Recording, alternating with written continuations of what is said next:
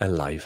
Eccoci David. Stavo cercando di capire appunto quando ci siamo incrociati la prima volta e mi hai rievocato un nome che avevo completamente rimosso dal mio cervello che è Super Summit. Eh Era sì. questa piattaforma. Quando mi ero mosso qua in UK subito, era una delle prime cose che avevo fatto. La mia idea era quella di fare questi eventi virtuali e tutte le aziende mi dicevano ma Monti, ma, ma, chi li vuole fare gli eventi virtuali? E in effetti fallì miseramente la piattaforma. Poi ah, col sì? Covid tutti fare eventi virtuali. Ma perché insomma... io vedevo che c'era un bel po' di iscritti comunque. Sì. Cioè, nel... nel... senso, era partita bene e, ehm, e poi funzionicchiava. Ecco, eh, però mm. sai quelle cose che dici da qua come facciamo andare sì. su? Eh, sembrava abbastanza impossibile perché le persone non concepivano l'idea di non fare un evento in presenza e quindi tutti dicevano ma no, ma io voglio parlare, voglio toccarmi con l'oratore, non c'era quel concetto lì e per cui era troppo presto, il classico caso di una piattaforma quando è troppo presto e basta alla fine. Eh, come sono cambiate le cose tipo solo nel 2020, in due mesi sono cambiate tutte le cose, la percezione sì. delle persone è incredibile come eh, tu pensa fare, non so, un corso di chitarra. L'argomento, peraltro, di oggi è eh, corso di chitarra. Davide ha tutta una serie di corsi di chitarra e abbiamo fatto una convenzione per chi ha Crazy Fury, quindi poi trovate tutte le informazioni nel gruppo Discord e su marcomontemagno.com. Però eh, immaginati fare un videocorso, anzi no, ti dico questa. Appena arrivato in Inghilterra, mi ricordo che andai a fare un meeting a Londra con un mio amico investitore e si parlava di videocorsi perché io appunto volevo fare eventi virtuali e poi eh, vedevo tutto il fenomeno dei video, i corsi, eh, c'era Udemy che era partita, appena partita. Allora dicevo, ma senti, secondo me quella è una roba che, che, che, la gente guarderà questi videocorsi, no? Perché se è a distanza, posso andare in aula, facevo tutti questi ragionamenti. E lui mi ricordo che mi guardava e diceva, Monti, ma chi cazzo è che guardi i videocorsi? ma ti sembra che uno si mette lì e guarda fermo, sta fermo e guarda lo schermo con il videocorso? A questo che anno e... era? Eh beh, era, dovrei vedere, ti dico quando è nata Udemy, perché più o meno era quel periodo lì eh, aspetta, vediamo. Perché io mi ricordo che quando ho iniziato con chitarra facile, infatti il problema era spiegare che si poteva anche imparare tramite un videocorso, che poi se ci pensi è assurdo perché nel mondo della chitarra, prima dei videocorsi, c'erano i libri... 11 anni fa. Tu... 11? 11 anni fa è partita Udemy. Sì. Ah sì, 2011, sì. Eh, e infatti io, per esempio, sono partito nel 2010 a vendere corsi dal 2009. In diciamo... maggio 2010 è partita Udemy. Mm.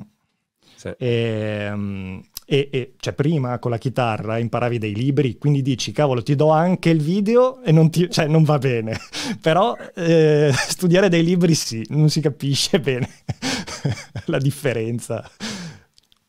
È strano perché mm, all'inizio alcune cose proprio le persone hanno un rigetto, ma un rigetto illogico, non è un rigetto eh sì. che ha un, poi diciamo viene motivato con tutte le possibili diciamo motivazioni razionali, come quando fai un acquisto stupido distinto, come sempre, e poi razionalmente lo giustifichi e dici no, beh, ho comprato esatto questo mega televisore che non userò mai perché effettivamente è un 4K impostato. Non c'entra niente, cioè quella è una giustificazione postuma della tua cazzata decisionale. Qua è la stessa cosa ed è quello ad esempio che sta succedendo col Web 3, NFT, la gente parla senza avere la più pallida idea, distinto così e quindi poi ci arrivano dopo, insomma però penso sia una cosa naturale dell'essere umano. Sì. Beh, in Italia credo sia anche più forte questa sensazione di rifiuto del nuovo, perché sì. se ci pensiamo tutte le cose, cioè, tipo in America magari già le usano da cinque anni, noi ci serve il Covid per, per sbloccare certe situazioni, per esempio, no? eh, io mi ricordo quando facevo il consulente, studiavo dagli americani cose che poi qua arrivavano dopo cinque anni, cioè, siamo un po' lenti. Non lo so, però insomma, speriamo che l'Italia si velocizzi. questa è un po' la speranza. Senti, parliamo di chitarra. Mm. Uno negato come me, che ho l'orecchio cariato, come mi dice sempre un mio amico, non ho proprio la, la, la possibilità di comprendere dei suoni, va bene? anche uno come me può imparare la chitarra, secondo te?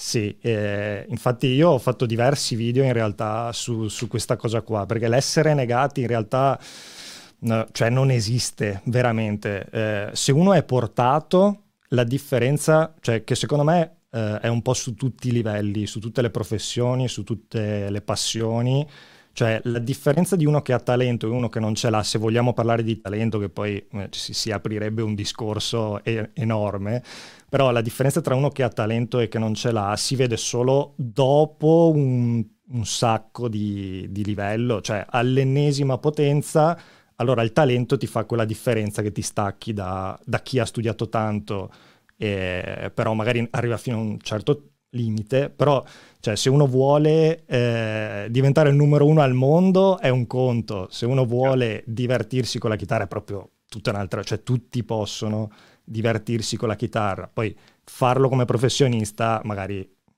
è Chiaro, una roba per poco. È un mestiere diverso. Però dici è, è qualche cosa di fattibile, perché quando vedo mio figlio di 13 anni che suona il pianoforte, penso sempre wow. Cioè io proprio... Cioè, non lo so, è un mondo...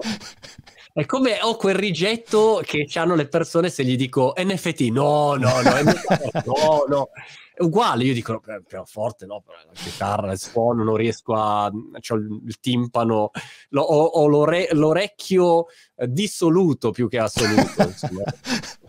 Comunque, per esempio, la sai la, la cosa del, che l'orecchio assoluto non era una roba che ci nasci, che molti pensano a questa cosa di Mozart, eh, ma perché lui aveva l'orecchio assoluto, sì, l'orecchio però, assoluto. In, però in realtà eh, il padre di Mozart era un maestro di musica e ha provato con tutti i figli a fargli creare questo orecchio assoluto, ha trovato il metodo giusto con Mozart, eh, che era praticamente una questione simile all, all'imparare il linguaggio, cioè eh, quando un bambino impara a parlare, dopo, ehm, cioè quindi verso i dieci mesi fino ai due vabbè, se, se, io penso a mia figlia deve ancora parlare bene a due anni, però vabbè, lasciamo perdere.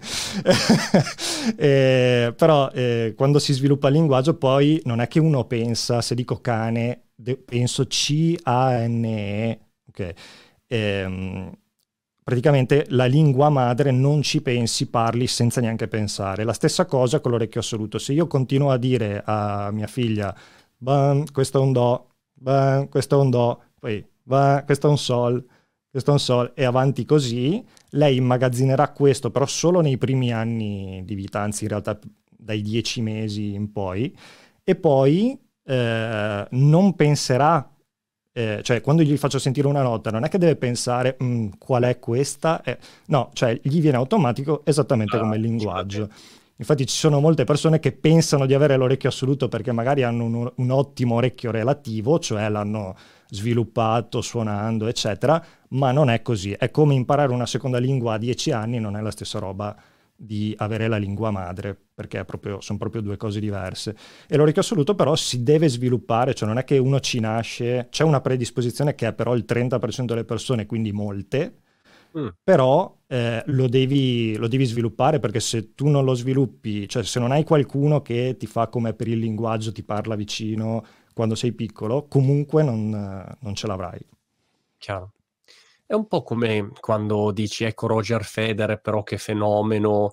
Sì, però mhmm, magari sin da quando era bambino palleggiava con, con la palla anche di cazzeggio, però magari ha avuto un'esposizione a una esatto. certa manualità che poi si è portato dietro, magari facendo anche sport diversi, no? però ha sviluppato questa relazione magari spaziale rispetto a un, a un campo, a un, una palla e un oggetto e quindi insomma uno a volte se lo dimentica. Dimmi quando hai iniziato a insegnare chitarra tu? Eh, allora, eh, cioè, le prime cose che ho insegnato è stato eh, a 13 anni, perché io tipo già quando avevo 12 anni suonavo in giro, cioè facevo un po' di concertini in giro. Ehm, e praticamente, cioè, la, la, cosa interessante perché, cioè, di solito in Italia soprattutto, perché eh, in Italia si è messi un po' male dal punto di vista dell'arte, diciamo che è un po' difficile sostenersi con la propria arte. in Italia succede che magari chi eh, vuole fare musica propria si trova anche nel corso della vita a dover insegnare, però non è che proprio gli piaccia così tanto.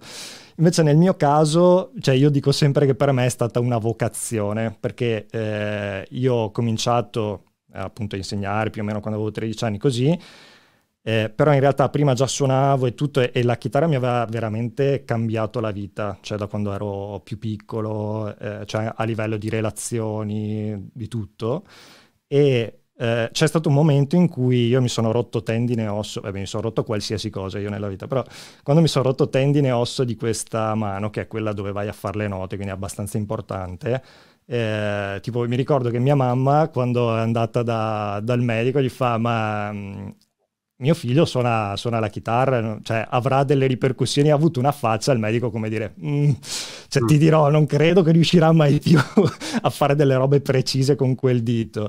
E, e, poi lì in realtà poi abbiamo fatto un'operazione che fortunatamente è andata bene, però lì mi sono reso conto, no? cioè, hai presente quelle frasi motivazionali tipo mm. eh, quando stai per perdere tutto ti rendi conto della fortuna che avevi no. prima, no? Cioè, e, e là mi sono reso conto di quanto in realtà non era solo suonare la chitarra, ma quanto suonare la chitarra ti cambia la vita e lì ho deciso di, di iniziare a, a, a, insegnare perché mi sono reso conto di, cioè, di, quanto sia importante per la vita delle persone, non solo per l'hobby, diciamo.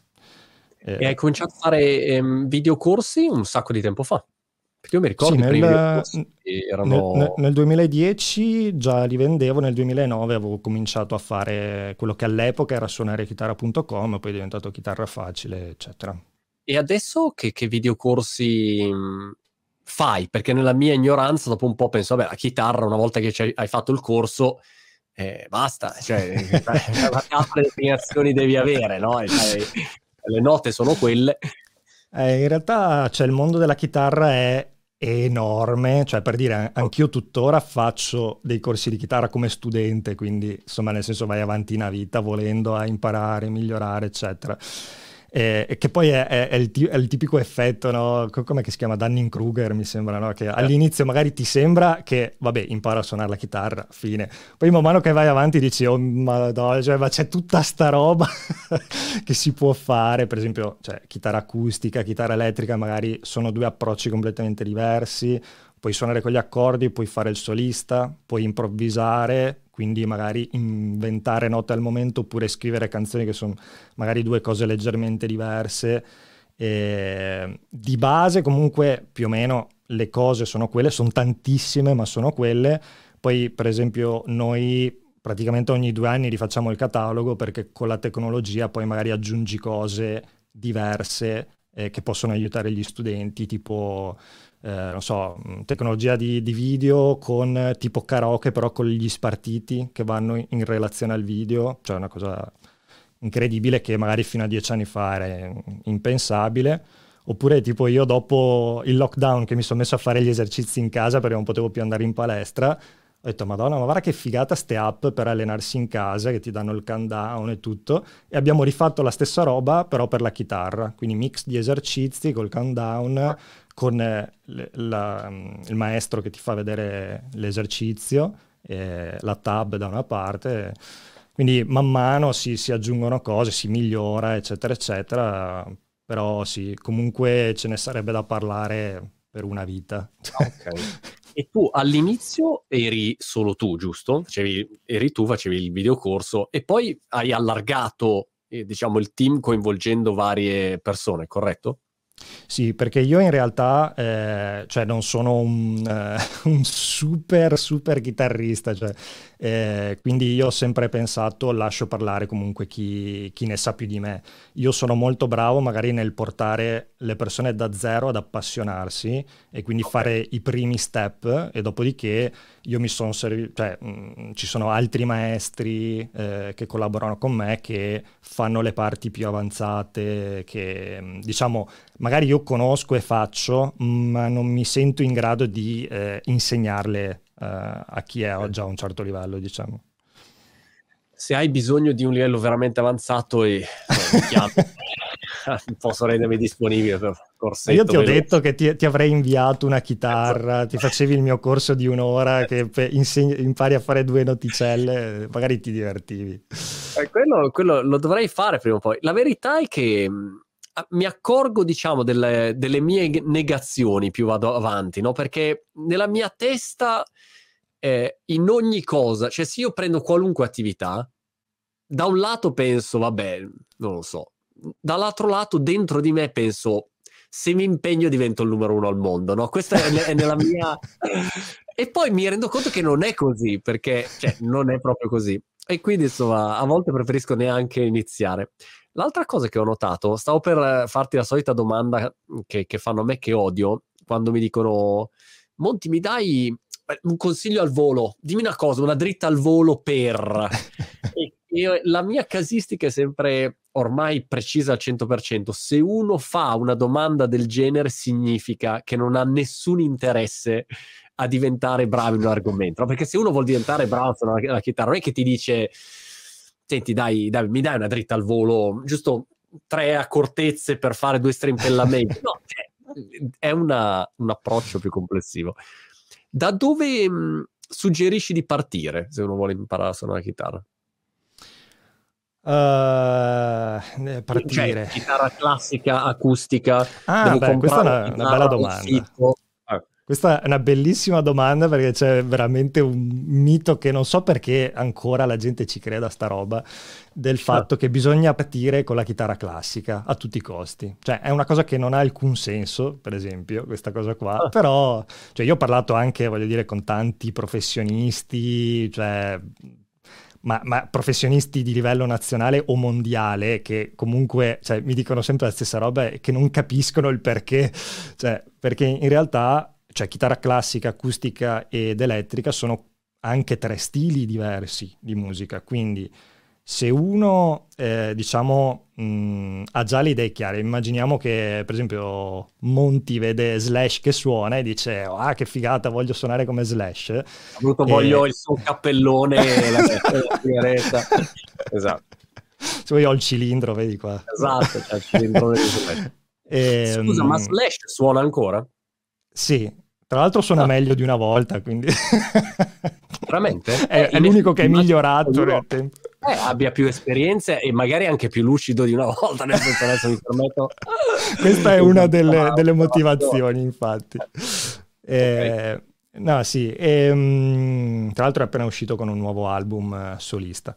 E, um, Cosa stavo dicendo? Ah sì, che tu vedi suonare Slash e cioè se tu dici ok, voglio suonare quello, voglio suonare rock, voglio suonare come Slash, eccetera, eccetera, cioè non ha alcun senso se hai le idee chiare cominciare con una chitarra classica, perché dopo ti troverai comunque a dover imparare un altro strumento, perché tra classica ed elettrica, vabbè, sempre chitarra è, puoi fare tutte le cose, eccetera, però le devi gestire in modo diverso, hanno delle dimensioni dei tasti diverse, le corde sono diverse, quindi che senso ha fare il doppio della fatica quando cioè, hai le idee chiare, parti da quello e vai avanti con quello. Al massimo qualche professionista mi diceva eh, piuttosto magari meglio partire se uno è già deciso sull'elettrica, parti con l'acustica che è già più simile a livello di struttura della, dell'elettrica. Poi è ovvio che se uno non ha alcun tipo di idea, meglio partire da acustica o classica, ovviamente, eh, perché magari uno dice voglio imparare. Cosa, cosa, vorresti suonare? Boh, non lo so. E allora magari, ok, parti pure da classica acustica che fai gli accordini. Immagino la classica sia dovuta al fatto che almeno uno se la porta in giro, se no con l'elettrica, devi metterli intorno al fuoco no, allora, parlante. Dipende perché il mondo della musica è pieno anche di molto puristi, gente che dice se non studi otto ore al giorno non sei nessuno, è meglio che non inizi neanche. C'è tutta sta gente qua che per, per quanto mi riguarda rovina solo il mondo della musica. Eh, perché voglio dire, se uno inizia a suonare perché vuole accompagnarsi per cantare, per esempio, certo. molti iniziano per quello, cioè, per quale motivo dovrebbe studiare otto ore al giorno e diventare come Van Allen, per esempio, non lo so. E, e, e, quindi molti di quelli dicono che devi farti le ossa, dura, le ossa dure prima con, eh, con, la chitarra classica perché eh, devi imparare a fare... Eh? E quindi quello è, è uno dei motivi perché dicono che devi fare più pressione magari sulle corde, eccetera. Un altro motivo è perché magari la chitarra classica, le corde in nylon, quindi ti fanno un po' meno male alle dita. Eh, ah. Però rispetto all'elettrica le devi premere di più, insomma c'è tutta una serie di, di fattori che comunque... Però, ripeto, per me sono strumenti diversi, quindi andrebbero trattati come strumenti diversi. È ovvio che cioè, potenzialmente sarebbe bellissimo impararle tutte e tre, cioè, eh, però eh, il tempo è limitato, è meglio focalizzarsi su una cosa, secondo me, insomma. Hai visto in questi anni un cambiamento di persone che si avvicinano alla chitarra? Perché se torno indietro a quando ero sbarbato, l'idea era sempre quella di dire, eh, insomma, impara a suonare la chitarra così almeno rimorchio ti piace, non so, comunque avevi sempre un, un, vantaggio collaterale. Chi suonava la chitarra, insomma, in una festa così aveva sempre un suo perché. Um, però in generale er- era un po' uno stereotipo figo saper suonare la chitarra. È cambiata questa cosa? Tu la, la, la vedi in questi anni oppure è sempre uguale? Eh, cioè, anche questa è una bellissima domanda a cui una risposta univoca ovviamente non c'è perché io ne parlo spesso anche con altri chitarristi, effettivamente cioè, puoi fare tante ipotesi, però effettivamente il Guitar Hero, eh, come, come, era una volta negli anni 70-80, non esiste più perché il Guitar Hero era Hero proprio perché era primo in classifica e la cosa figa era vedere, cioè, non so, i Guns N' Roses primi in classifica con Slash, che era un personaggio, cioè il Guitar è proprio quello che anche nel mainstream era considerato cioè, al top della cosa sociale. No? Cioè, eh, adesso come adesso il chitarrista non è più quel, uh, quell'aspirazione di tutte le, le generazioni come lo era una volta.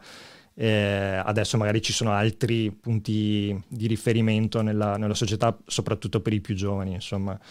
Um, questo forse è uno dei motivi per cui io per esempio eh, la maggior parte dei miei studenti sono over 30 per esempio no? che mm. uno pensa che i miei studenti siano giovani eh, a parte che io ho abbastanza una comunicazione dritta per, uh, per chi invece lo fa dopo lavoro come passione però sì anche quelli che iniziano oggi comunque vanno a, riascoltare la musica magari di, eh, degli anni 80, degli anni 70, Pink Floyd, eh, oppure che va un po' più sul metal, Metallica, queste cose qua, magari si appassionano a quello. Adesso ce ne sono pochi di baluardi, magari John Frusciante nei Red Hot Chili Peppers, che possono portarti un po' di pubblico con i Maneskin, per esempio, loro hanno fatto un ottimo lavoro dal punto di vista di promozione del suonare gli strumenti. Eh, cioè i negozi musicali sono trovati così solo per l'esplosione dei Maneskin. Questa è, è sicuramente una cosa iper positiva che, che hanno portato loro, insomma. Sarà interessante vedere in futuro le ricerche su questi anni su questo periodo storico dove un ragazzo torna a casa da scuola e ai tempi miei tornavi a casa da scuola e non c'era assolutamente niente da fare, la televisione non potevi guardarla, quindi prendevi e uscivi, andavi in giardino a giocare a, a, a palla prigioniera, insomma. E quindi c'era, come dire, uno spostamento o su altre attività. Ti mettevi lì, non so, facevi il cubo di Rubik o, o suonavi la chitarra, facevi qualcosa eh, al posto di star fermo a guardare il soffitto. Oggi invece uno torna da scuola, finito, cioè c- c'è o un cellulare o, o un videogame. Non esiste nient'altro nella stragrande maggioranza dei casi, a meno che non sia, come dire, eh, i, i, ragazzi, le ragazze non, non, siano già impegnate, abbiano, non so, vanno a fare allenamento di calcio, di tennis o pianoforte o quello che è. Però in generale è incredibile il tempo sottratto ad altre attività, sarà interessante vedere eh, qualche ricerca in futuro per vedere qual è stato l'impatto mm, eh, certo. su, su, questo. O magari appunto che cosa è più interessante, se uno vuole farlo youtuber, però se uno vuole fare youtuber magari gli interessa imparare a suonare la chitarra per poi suonare mentre è in video, no? Cioè questo insomma può anche essere sì, secondo me se, se, il fine è fare lo youtuber si salta la questione della, dell'imparare a suonare la chitarra, si va direttamente a fare video e basta. Poi invece magari chi inizia prima a suonare magari può dire ok adesso che so suonare vado su YouTube Però se uno dice voglio farlo youtuber, dubito che si metta a imparare a suonare la chitarra. Anche allora, perché non è proprio uno di quei settori. No, è vero. Stavo però pensando che vedo un sacco di, di gente nel, nel, mio girovagare sui social, a, a, guardare video soprattutto. Vedo un sacco di gente che, che sperimenta anche tanto su strumenti musicali, oggetti. Non so, forse, come dire, c'è anche maggiore, un maggiore accesso però a queste informazioni, quindi il pubblico è molto più ampio, magari la chitarra prima era per tre gatti in croce o il maestro che ti doveva spiegare, oggi apri su YouTube e posso vedere un tuo video e, e cominciare, ecco, quantomeno ho un'idea subito, oppure pianoforte, ho visto miliardi di video di queste lucette che scendono su, sui tasti per, per, per suonare sì. i brani, quindi c'è maggiore accesso a questa informazione, ecco. Quindi da, dall'altro lato il pubblico è molto più grande potenziale.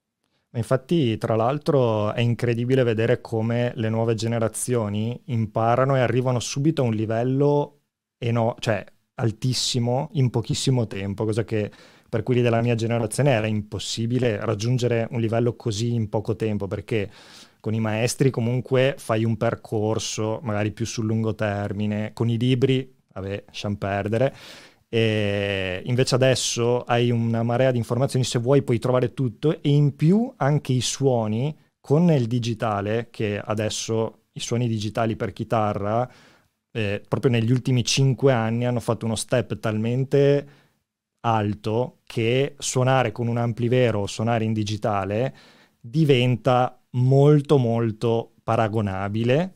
Tra, e quindi traduci, adesso... Eh sì, tra, scusa traduci i suoni digitali, cosa intendi? Perché il problema della chitarra rispetto agli altri strumenti è che non puoi prendere la chitarra e attaccarla al computer.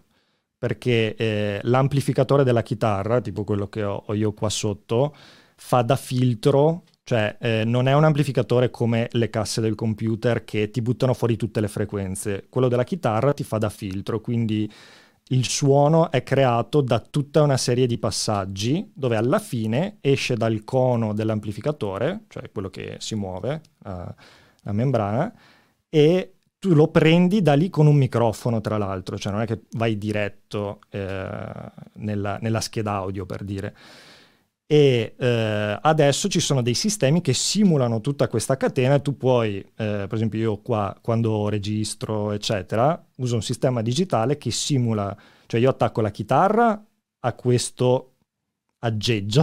Okay. e que- questo aggeggio mi simula l'amplificatore, gli effetti, l- la cassa, il cono e il microfono, quindi io scelgo tutte queste componenti e poi ho il cavo che finisce nella scheda audio e, e, e mi fa sentire il suono nel computer. Una volta fare sta roba qua, perché ovviamente cioè, a livello di potenza di calcolo, per fare tutta sta roba qua sembra una cavolata, ma invece se, ser- ne serve tanta. E una volta era impossibile avere dei suoni decenti, anche se comunque già si facevano una volta, però si sentiva tantissimo la differenza tra un ampli vero e un ampli mm. simulato. E Invece adesso si è un po' livellata la cosa, eh, poi ovviamente sono sempre i puristi che odiano i suoni digitali, però si è molto livellata la cosa e quindi cosa succede? Che io adesso se inizio a suonare non è più come prima che mi prendevo il mio amplificatorino da casa e, e dovevo sognare con quello di avere gli amplificatori quelli dei concerti. Cioè io adesso con, non so, 200 euro 250 euro, posso avere una scatoletta che mi simula tutti i suoni, tutti gli amplificatori, wow. tutti gli effetti. E quindi cioè, è una cosa incredibile, cioè, in pochissimo tempo uno eh, che inizia oggi può saperne di suono, saper, cioè, eh, imparare un sacco di cose, trovare esercizi su, su YouTube, cioè, e, quindi proprio i tempi si sono restretti tantissimo. Cioè, abbiamo fatto, cioè io ho fatto una live, io ho un, anche un canale con altri tre eh, youtuber di, di chitarra. E, ehm, e, praticamente le, eh, abbiamo invitato dentro perché ogni tanto facciamo entrare anche gente che ci segue e, e, questo qua ci fa ci suona delle robe e gli diciamo da quanto suoni? Ah, da un anno cioè, oh. noi siamo rimasti tipo cosa? cioè, è assurdo, cioè, è impensabile. Cioè, una volta vedevi i cinesi che facevano queste robe qua dopo un anno. Cioè, si allenavano clamorosamente. esatto. Wow, forte. Vedi, allora mi comprerò questa scatoletta magica e così almeno ho l'idea che potenzialmente potrei. Molto bene, David. Eh, ricordo a tutte le persone che mh, mm, vogliono scoprire tutti i videocorsi di David, qual, qual è il miglior sito dove raggiungerti? chitarrafacile.com chitarrafacile.com se vi interessa imparare a suonare la chitarra e in particolare se invece avete Crazy Fury e mh, mm, volete imparare a suonare la chitarra o migliorare il vostro, il vostro approccio, mh, abbiamo fatto una convenzione appunto con David, trovate tutte le informazioni, gli sconti, gli accessi sul nostro canale Discord e su marcomontemagno.com.